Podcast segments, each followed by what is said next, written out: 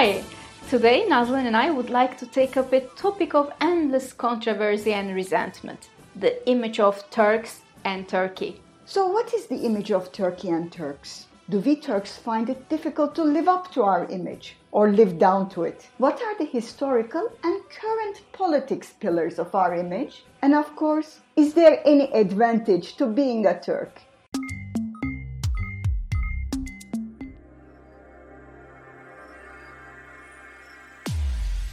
This is the Turkish Coffee Podcast by Nazlan Ertan and Aygen Aytaç. Two witty women who have been friends for decades as they traveled and worked all over the world. Again, I think the image of a country, as well as its citizens, is a strange mix of past and present, fact and fiction, soft power and hard power. But in the case of Turkey, it's ridden with the ghosts of the past, isn't it? It is.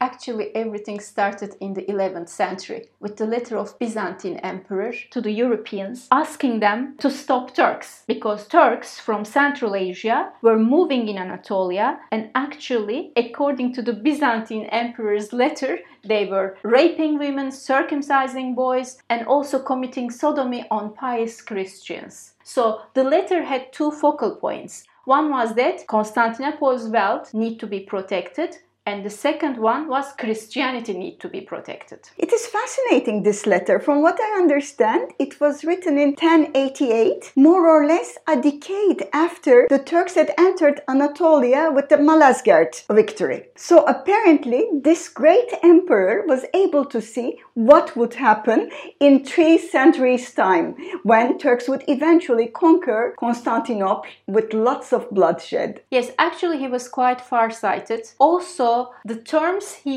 used in his in this first letter actually dominated for centuries. You know, the image of Turk for the following centuries didn't change much. Like there were certain concepts associated with Turkish image, like ruthless, like the Byzantine emperor wrote in his letter, or promiscuous, womanizers. And the Turks have conquered Constantinople, and this has increased the European fear of the Turks.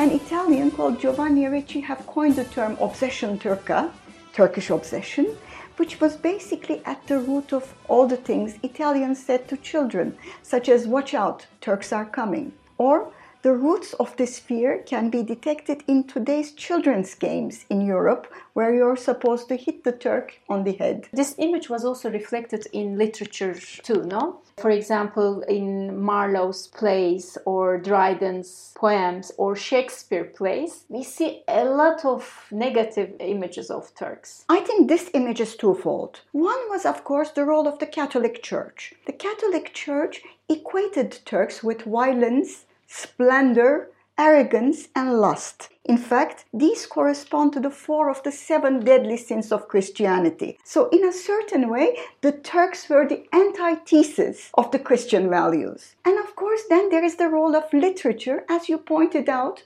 Although we Turks love Shakespeare, and in fact, the British Council has found that Turkey is one of the countries where love of Shakespeare is very, very high, Shakespeare was not very fond of Turks. Yes. When we look at his works, he refers to the Turks as the circumcised dogs or in this very famous scene of Macbeth, the three witches come together to cast a spell and they use the nose of Turk as a necessary ingredient. We Turks love to laugh about it, saying that it must have been the Black Sea nose. yeah, an evil ingredient. the evil ingredient, exactly. One is also a Spanish theoretician talked about the Turks, saying that the name Turk came from Turqueno, which was to inflict damage or to inflict pain. Of course, this is very far fetched, but this demonstrates the Spanish outlook to Turks. Spanish, but also French. You remember in Victor Hugo's Hunchback of Notre Dame, there are also sentences about Turks. And for example, as far as I remember, one of these sentences was, Oh, Turks must have been here everywhere is in ruins and mourning. You know, this actually is seen in a very contemporary novel by Anthony Burgess called The Mozart and the Wolf Gang. And where Beethoven is in heaven, he is in some special heaven reserved for the musicians, and he hears, so he's no longer deaf in heaven, he hears voices from the earth, and he goes, Oh, there is some war going on. Are the Turks at it again? Literature is full of these negative images of Turks. But, but so is political uh, philosophy. Yes, there were many political writings for centuries which had very negative images of Turks. But for example, in Machiavelli's Prince, Turks were praised in one aspect it was their military strategy. It was their wisdom of ruling. Interesting, isn't it? It is, but I suppose this sort of concretized when the Ottoman Empire became an established empire with its court, its diplomacy, etc. So far, we have only talked about the image that was created by men. But when we look at women, for example, between the United Kingdom and Turkey, we see a different image, right? Yes, definitely. For example, Elizabeth I, uh, the English queen, had very good relations with the Ottoman palace, not only with the Sultan, who actually sent lots of gifts, textiles, dresses, carpets to her, but also with Sultan's mother, Safiye Sultan. And you must see, Nazlan, there are these letters exchanged in between these two women they are eloquently written and you see that they are very fond of each other. You can even call it a friendship between Queen Elizabeth I and Sophia Sultan. And by the way, Elizabeth I is the first English queen who sent a permanent ambassador to the Ottoman court. This is very interesting. The personal relationship made the diplomatic relationship between the two capitals even stronger. But when we talk about letters from the Ottoman Empire, the first British woman we talk about is Lady Montagu oh, isn't oh, yes. it? Yes. She was in Istanbul because her husband was a diplomat, and she painted a very vivid picture of the Turkish women of Istanbul as chic, beautiful, but nevertheless very intelligent and well read creatures. Montagu and Pierre Loti, we are thankful to both of them because thanks to them, our image in Europe is not simply exotic and beautiful, but also witty and clever. Yeah, they could see behind the facade. but enough of exotic history. And I know the modern times may be less exciting, as the famous author Refik Halit Karay pointed out after the foundation of the Turkish Republic. He felt sad for the European Orientalist writers, saying that, oh, poor European authors, they will not find anything amusing for the European audience like kaftans or turbans in these modern times. Turks will be very boring to write about, he said. We are the victims of that. How can you and I compare to us Ziyade of Pierre Loti in terms of exotism.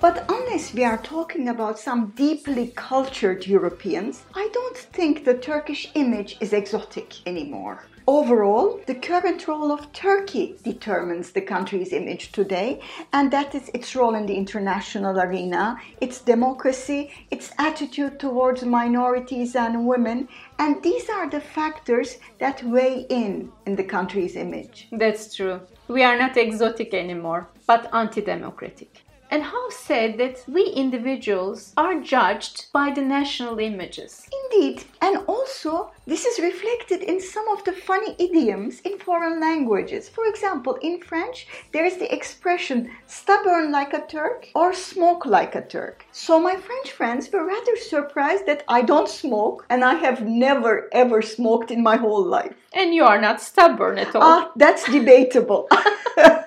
no, you are not. But there are worse images, no? Yes, of course. Smoking or stubbornness is rather light compared to the other images of Turkey. One of the predominant images today is, of course, misogyny, Mm-hmm. and gender discrimination. And in fact, we have seen how that has played out during a key Turkey European Union visit. Yes, a few weeks ago. The European Commission head and also EU Council president came to Turkey to meet with President Erdogan, and there was a gaffe there, no? Yes, exactly. And it's laughingly called Sofagate. In a nutshell, the story goes that President Erdogan was hosting both the European Council President Charles Michel and European Commission President Ursula von der Leyen, the most senior female member of the European communities. But as things happened, the two male presidents proceeded to high chairs while the women president in the room was left standing and said, um.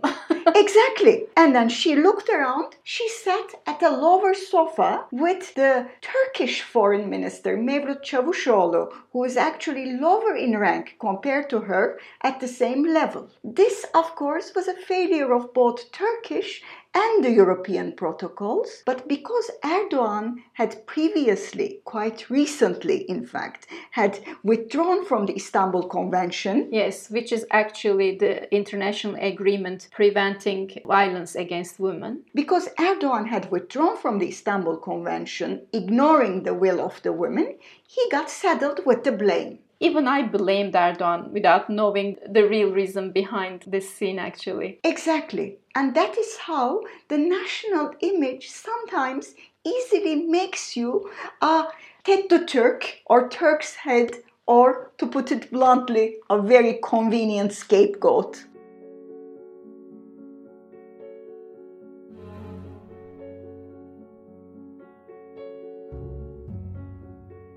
Know, besides history and politics, there's another factor which affects Turkish image nowadays. It is the TV series. But then, of course, the image of Turkey on the silver screen has been changing as well. The days of Topkapı and Lawrence of Arabia and, and Midnight Express. Exactly, and even Midnight Express has passed. Now Turks have put their own interpretation of history with the magnificent century and also with some wonderful new TV series such as Istanbul Gelin, The Bride from Istanbul, which shows the tradition clashing with modernity in Turkey, or with the Netflix series Ethos, where we have seen the polarization in Turkey between the headscarved and the not headscarved, between the secularists and the conservatives.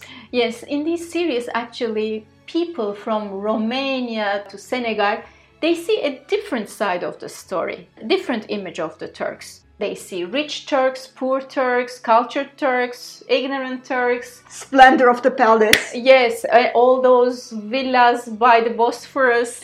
exactly, splendor in past and splendor at present. Uh, from the palaces to plazas.